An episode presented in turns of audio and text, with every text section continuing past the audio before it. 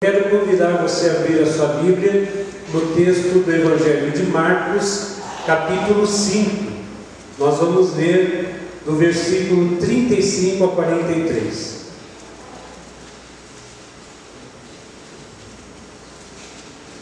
Marcos, capítulo 5, versículos 35 a 43. Mas não vamos ler agora. Eu quero fazer brevemente um resumo expositivo daquilo que o capítulo 5 de Marcos nos mostra. Porque o texto que nós vamos ler daqui a pouco, do versículo 35 a 43, é uma narrativa bíblica que conta acerca da ressurreição de uma menina, filha de um homem chamado Jairo.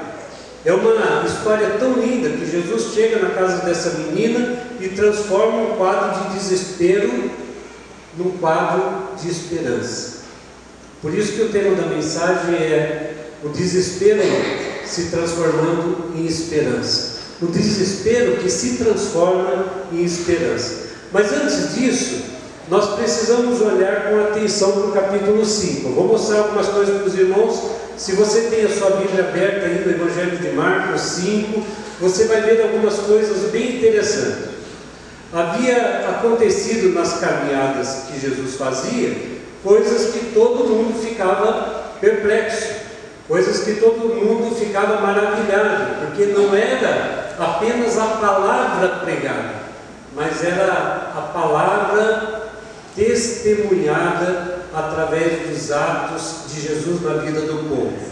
E o versículo 1 ao versículo 14, do capítulo 5 de Marcos, nós vemos Jesus com apenas uma palavra mudar a vida de um homem endemoniado. Versículo 8 diz assim a palavra: Espírito imundo, sai deste homem. Os gerazenos, que eram os habitantes daquela região, é, depois da libertação daquele homem endemoniado, não quiseram que Jesus ficasse ali por muito tempo, expulsaram Jesus daquele lugar. E o interessante de tudo isso é que quando Jesus está subindo numa embarcação para ir embora, o único que quer ir com Jesus é aquele que foi liberto de uma legião de espíritos imundos. Interessante isso, né? Ninguém mais queria acompanhar Jesus senão aquele que foi liberto do espírito, dos espíritos imundos queria ir com Jesus. Versículo 19, nós vemos a resposta de Jesus. Ele disse para o endemoniado que havia sido liberto: Vai para a tua casa, para os teus, anuncia-lhes tudo que o Senhor te fez e como teve compaixão de ti. Olha que coisa linda. Jesus não permite que ele vá com ele, mas diz assim: vá para a tua casa, anuncie o que aconteceu, foi algo maravilhoso que aconteceu na sua vida. Então você tem que ser testemunha, você tem que ser proclamador daquilo que aconteceu.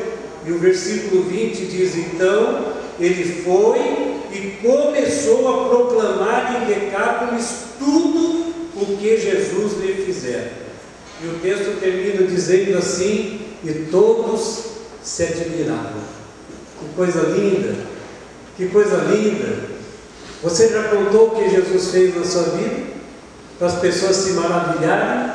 Você já contou, falou das trevas onde você habitava e agora da luz aonde você está?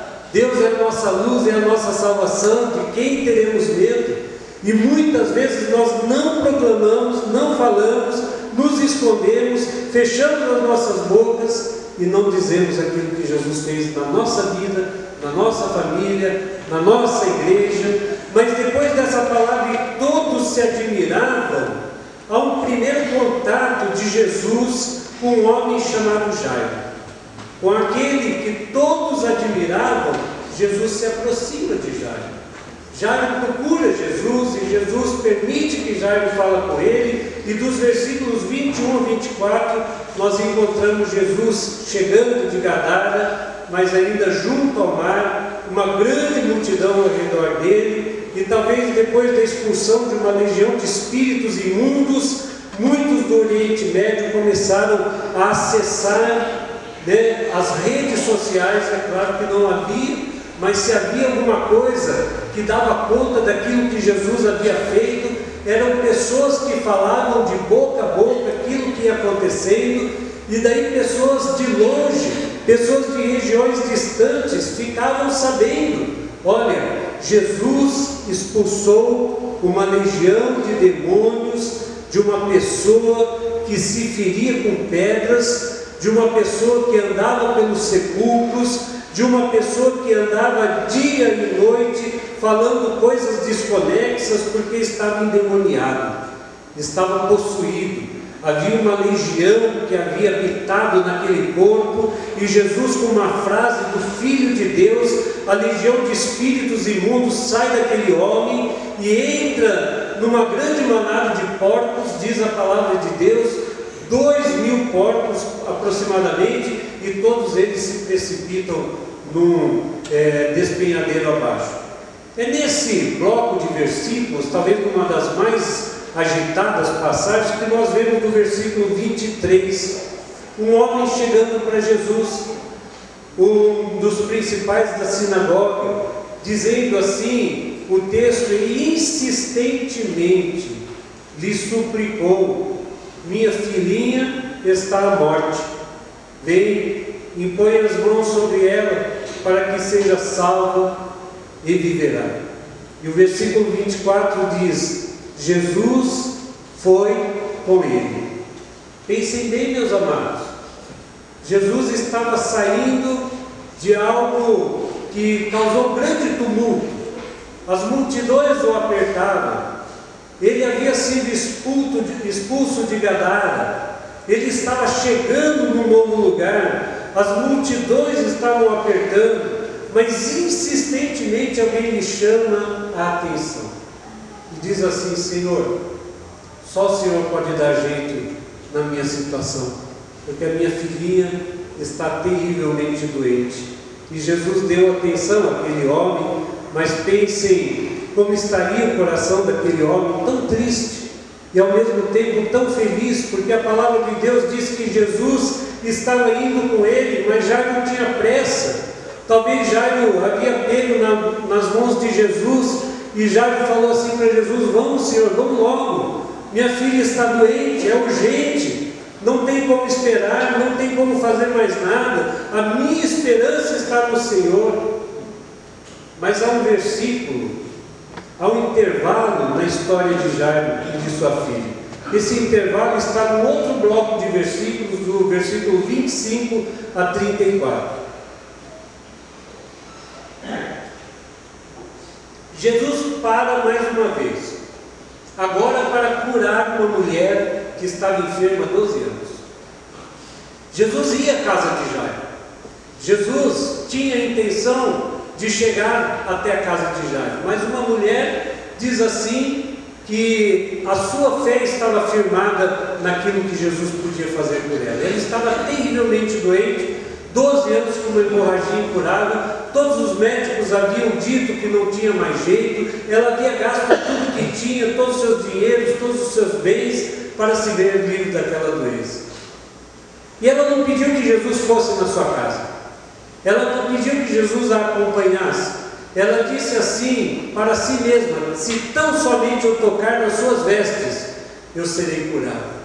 No meio da multidão, ela chega até Jesus, toca nas vestes de Jesus, é curada e Jesus estabelece um diálogo com ela. Jesus pergunta primeiro para os discípulos: quem lhe tocou? Os discípulos dizem assim: Senhor, há uma multidão ao teu lado, ao redor do Senhor, como o Senhor pergunta quem lhe tocou? E ele diz assim: Mas eu sei que alguém me tocou de maneira especial, pois saiu virtude de mim.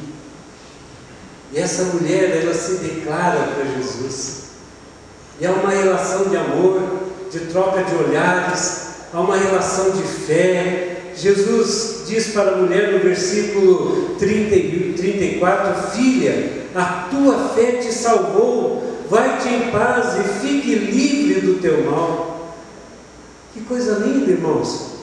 Que coisa linda! Jesus para também. Jesus tem uma palavra especial para aquela mulher. Jesus tem um olhar para aquela mulher. Jesus não fica indiferente à sua dor, a caminho da casa de Jairo. E eu quero ler o texto que nós vamos basear a nossa mensagem desta noite, já estamos falando sobre ela, mas é um bloco de versículos que vai do versículo 35 a 43 de Marcos 5, que fala sobre a ressurreição mesmo da filha de Jairo. E diz assim no versículo 35: Falava ele ainda quando chegaram alguns da casa do chefe da sinagoga, a quem disseram: Tua filha já morreu, porque ainda incomodas o mestre? Mas Jesus, sem acudir a tais palavras, disse ao chefe da sinagoga: Não temos, crê somente.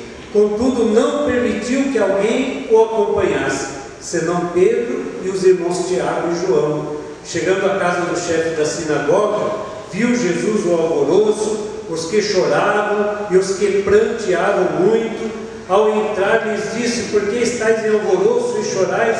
A criança não está morta, mas dorme e riram-se dele. Tendo ele, porém, mandado sair a todos, tomou o pai e a mãe da criança e os que vieram com ele, e entrou onde ela estava. Tomando-a pela mão, disse: Talita, cume, que quer dizer, menina, eu te mando, levanta-te. Imediatamente a menina se levantou e pôs-se a andar, pois tinha doze anos, e então ficaram todos sobremaneira admirados. Mas Jesus ordenou-lhes expressamente que ninguém o soubesse e mandou que dessem de comer a menina. Só Jesus mesmo, né? Só Jesus mesmo. Aquela multidão que seguia Jesus, que atrás de Jesus, que queria saber como que Jesus havia liberto um homem que estava endemoniado, que havia uma legião de demônios dentro daquela vida, dentro daquele coração se admiravam, e agora aqueles que presenciaram esse milagre da ressurreição, foi algo tão maravilhoso que o texto diz que eles ficaram sobremaneira admirados. Sabe, irmãos, nós precisamos ficar admirados com, coisa, com as coisas que Jesus faz na nossa vida, na nossa caminhada.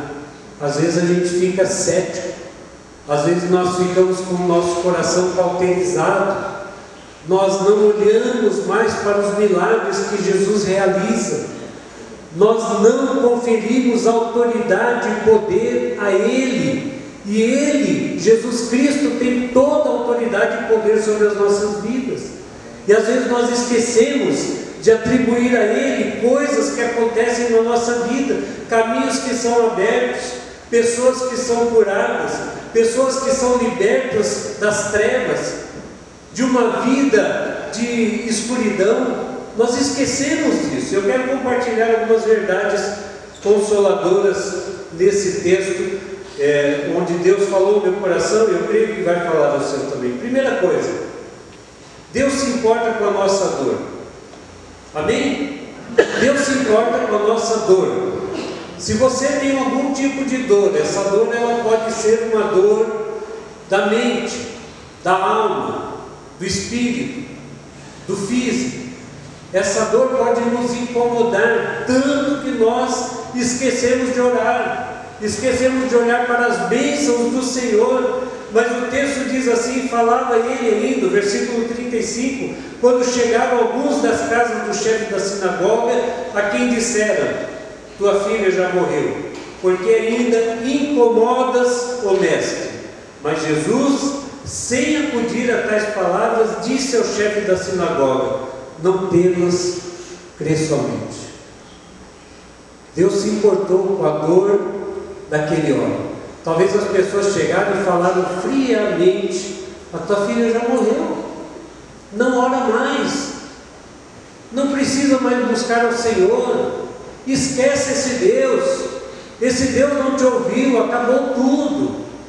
Mas daí o Senhor diz: não, não temas, crê somente. Jesus sempre se importa com as pessoas. Jesus sempre se importa. Jesus, ele não parava para olhar porque era o chefe da sinagoga, porque era uma autoridade romana, porque era o centurião de Cafarnaum.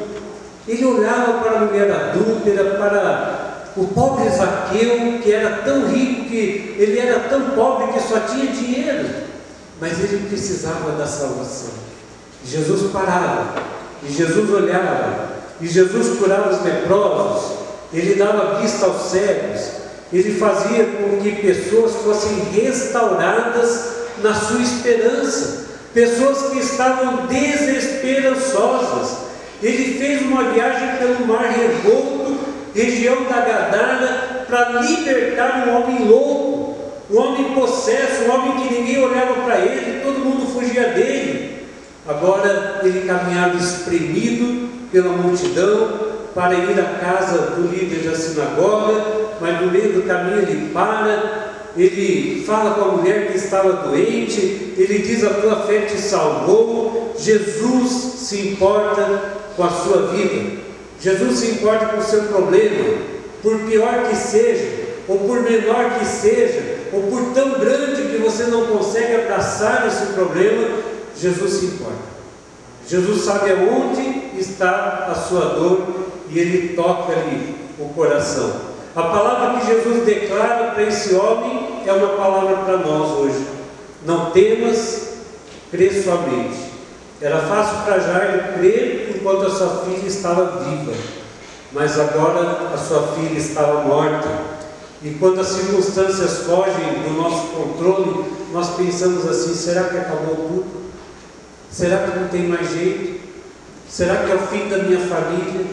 Será que é o fim da minha vida? Será que chegou no fundo do poço? Será que Deus não pode fazer mais nada por mim? Mas a palavra de Jesus para você nessa noite é: não temas, crê somente. Amém? Não temas. Segunda coisa que esse texto me mostra, e eu gostaria de compartilhar com você, é os imprevistos que acontecem na nossa vida que não podem frustrar os planos de Deus. Eu vou explicar. Deus pode ter prometido alguma coisa para você. E se você se aquietar nas mãos de Deus, e se você lançar toda a sua ansiedade nas mãos de Deus, no tempo certo Deus vai agir. O que acontece é que muitas vezes nós achamos que coisas que acontecem em meio às promessas de Deus vão atrapalhar a conclusão daquilo que Deus havia prometido. Não, irmãos. Não. Tudo que acontece na nossa vida coopera para o nosso bem. Porque nós amamos a Deus, porque nós conhecemos a Deus, porque nós sabemos que Deus, Ele vai atender a nossa oração. E do jeito dele. Deus atendeu a mulher anônima, Jairo tinha nome. Aquela mulher, ninguém sabe, a Bíblia não diz nada sobre ela, mas diz da sua fé. Se tão somente eu tocar, se tão somente eu tocar nas vestes, ela não queria tocar na mão, no rosto, ela não queria abraçar Jesus, mas ela disse: tão somente se eu tocar nas suas vestes. O caso de Jairo era urgente.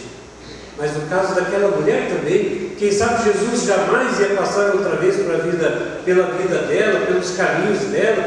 Já não podia esperar. Eu fico pensando já, falando assim, eu não creio que Jesus está parando para falar com essa mulher, para curar esta mulher. Irmãos, muitas vezes a demora de Deus no nosso entendimento é uma ação pedagógica. Deus está nos ensinando Muitas vezes eu passei por problemas terríveis também, mas depois eu vi que Deus estava me forjando, Deus estava me ajudando em alguma coisa, o Espírito Santo de Deus estava comigo e está comigo. Então creia que Deus está te abençoando. Algumas vezes parece que Jesus pode até estar chegando atrasado, né, numa situação, mas eu lembro os irmãos que lá em João capítulo 11, quando Jesus chega à aldeia de Betânia, Lázaro já estava sepultado há quatro dias, e a irmã de Lázaro chega para Jesus e diz: Senhor, o senhor chegou atrasado. Se o senhor tivesse chegado um pouco antes, Mas Jesus diz para aquela mulher: tudo é possível ao que crê. Tudo é possível. Jesus chega àquele lugar onde Lázaro estava e dá uma ordem: Lázaro, sai para fora. Jesus é o único que pode falar com o morto. Jesus é o único que pode dar ordem àquele que já morreu, àquele que já se foi. Outra coisa que eu vejo no texto é que nós não precisamos temer as más notícias. O versículo 35 diz assim: Falava ele ainda quando chegaram alguns das casas do chefe da sinagoga, a quem disseram: A tua filha já morreu, porque ainda incomodas o mestre? Já não recebe esse recado da sua casa. A sua filha já morreu, agora é tarde, não adianta incomodar o mestre. Na visão daqueles amigos de Jairo, tinha acabado tudo.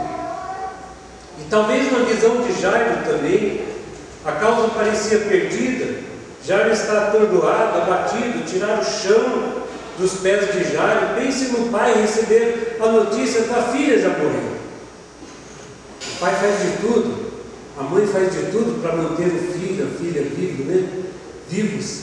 E daí chega alguém e fala assim: não incomoda mais o mestre. Manda o mestre embora, teu filho já morreu. Mas Jesus, ele não acode as palavras. Ele não acode as palavras daqueles homens. Aqueles mensageiros que vinham da casa de Jairo, Jesus não reconhece a palavra de morte como palavra final. Ele diz: Não temas, crê somente. Na hora que os nossos recursos acabam, irmãos, Deus entra com os recursos dele. As más notícias podem nos abalar, mas elas não abalam o Senhor. Aquilo que vem trazer palavra de morte, de destruição, elas podem pôr fim aos nossos recursos, mas não aos recursos de Jesus.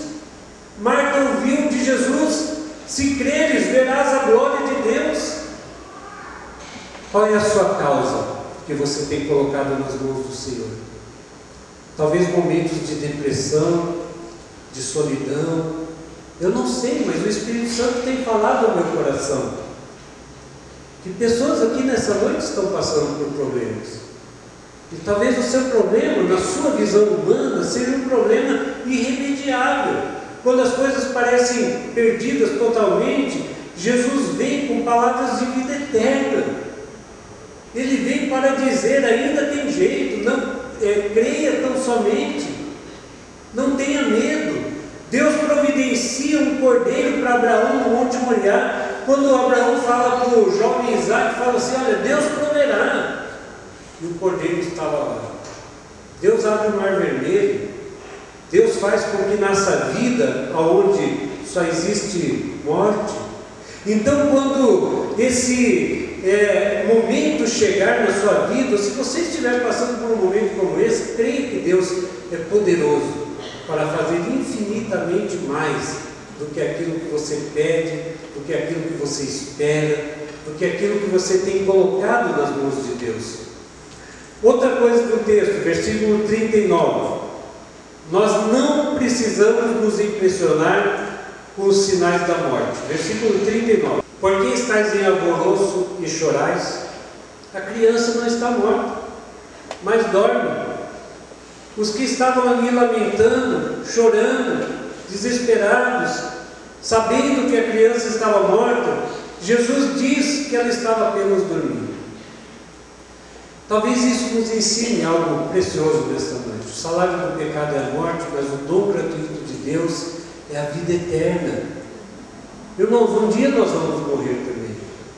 Mas nós sabemos que o caminho, a verdade e a vida é Jesus. Nós sabemos que Ele nos deu vida e vida eterna, vida abundante. Nós precisamos nos alegrar com isso, irmãos. Nós precisamos regozijar porque sabemos que a nossa passagem aqui por este mundo é um tempo determinado por Deus. Diz lá em Tiago, capítulo 4, a nossa vida é neblina que passa, é vapor que vai, mas nós estamos seguros nas mãos de Deus. A graça de Deus é melhor do que a vida. Por isso nossos lábios louvam ao Senhor. A morte é algo triste? Claro que é. Mas irmãos, que bênção maravilhosa é a salvação em Cristo Jesus, que nos garante a vida eterna, Muitos dizem que a morte é o fim, muitos não creem em Deus, mas a morte não é permanente. Do ponto de vista de Deus, é um sono para o qual, o qual é um despertar. E nós precisamos nos alegrar com isso. Nós precisamos saber que Deus ele enxuga do nosso rosto toda lágrima, que haverá tempos melhores. Ainda nesta vida, Deus nos promete, Deus nos abençoa. Nós olhamos para uma situação e dizemos assim: não tem mais jeito. Mas quando nós confiamos no Senhor, nós sabemos que Ele vai nos abençoar. Ele vai colocar a bênção, o selo dele sobre as nossas vidas, o selo da desesperança, quando nós dizemos assim, é impossível, então nós somos tomados pelo desespero, mas Jesus olha para o nosso quadro e diz assim: só mais um instante, espera um pouco, confie em mim, crê somente, não temas. A palavra de Deus para o seu coração nesta noite. Palavra do Espírito Santo para o seu coração e para o meu coração também nesta noite. Olha o texto quando diz que a morte não tem a última palavra. Os mensageiros disseram que a menina estava morta. Daí Jesus, numa causa impossível, ele faz com que o choro da morte se transforme em alegria da vida. Versículo 40 é, diz assim: E riam-se dele.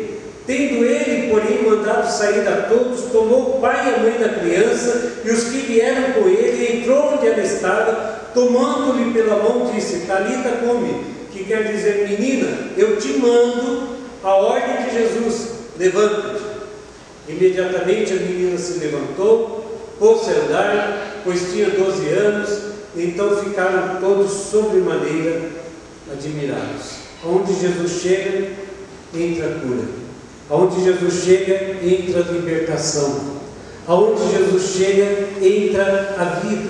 E Jesus está aqui, neste momento, né, falando aos nossos corações, quem sabe libertando alguém que está mesmo preso nas algemas da morte, quem sabe curando, quem sabe abençoando uma família, abençoando uma vida que chegou aqui triste nesta noite, cantou ao Senhor, louvou ao Senhor, na presença de Jesus, a plenitude de alegrias. Só Ele pode acalmar, acalmar cada vendaval da nossa vida.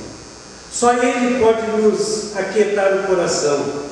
O evangelista Marcos registra que imediatamente a menina se levantou, pôs-se a andar, a ressurreição restaurou tanto a vida como a saúde daquela menina. E a minha palavra para você nesta noite é que Jesus é a esperança dos desesperançados. Coloque a sua causa também aos pés de Jesus, pois Ele ainda caminha conosco. Ele está aqui e Ele tem todo o poder para transformar o cenário de desesperança em celebração de grande alegria. Que a sua vida colocada no altar de Deus seja uma vida de regozijo, seja uma vida onde você celebre o dom da vida, celebre a sua saúde, celebre as bênçãos que Deus tem derramado sobre você. Porque a palavra de Deus no Salmo 126 diz assim: Grandes coisas o Senhor tem feito por nós, por isso estamos alegres. Nós precisamos nos alegrar, como a Fabiana disse aqui, citando o texto de Jeremias, lá em Lamentações, eu trago à memória o que pode me dar esperança. O que, que você tem lembrado daquilo que Deus tem feito? O que, que você tem colocado nas mãos de Deus, onde os homens dizem assim: acabou tudo, já morreram, já não tem mais jeito, já chegou no final? Não, eu creio no meu Deus, o meu Deus está na minha vida, e eu creio que Ele fará bênçãos, Ele derramará sobre a minha vida bênçãos e milagres incontáveis. Creia no Senhor. Você crê no Senhor? Amém. Eu creio, em nome de Jesus. Amém?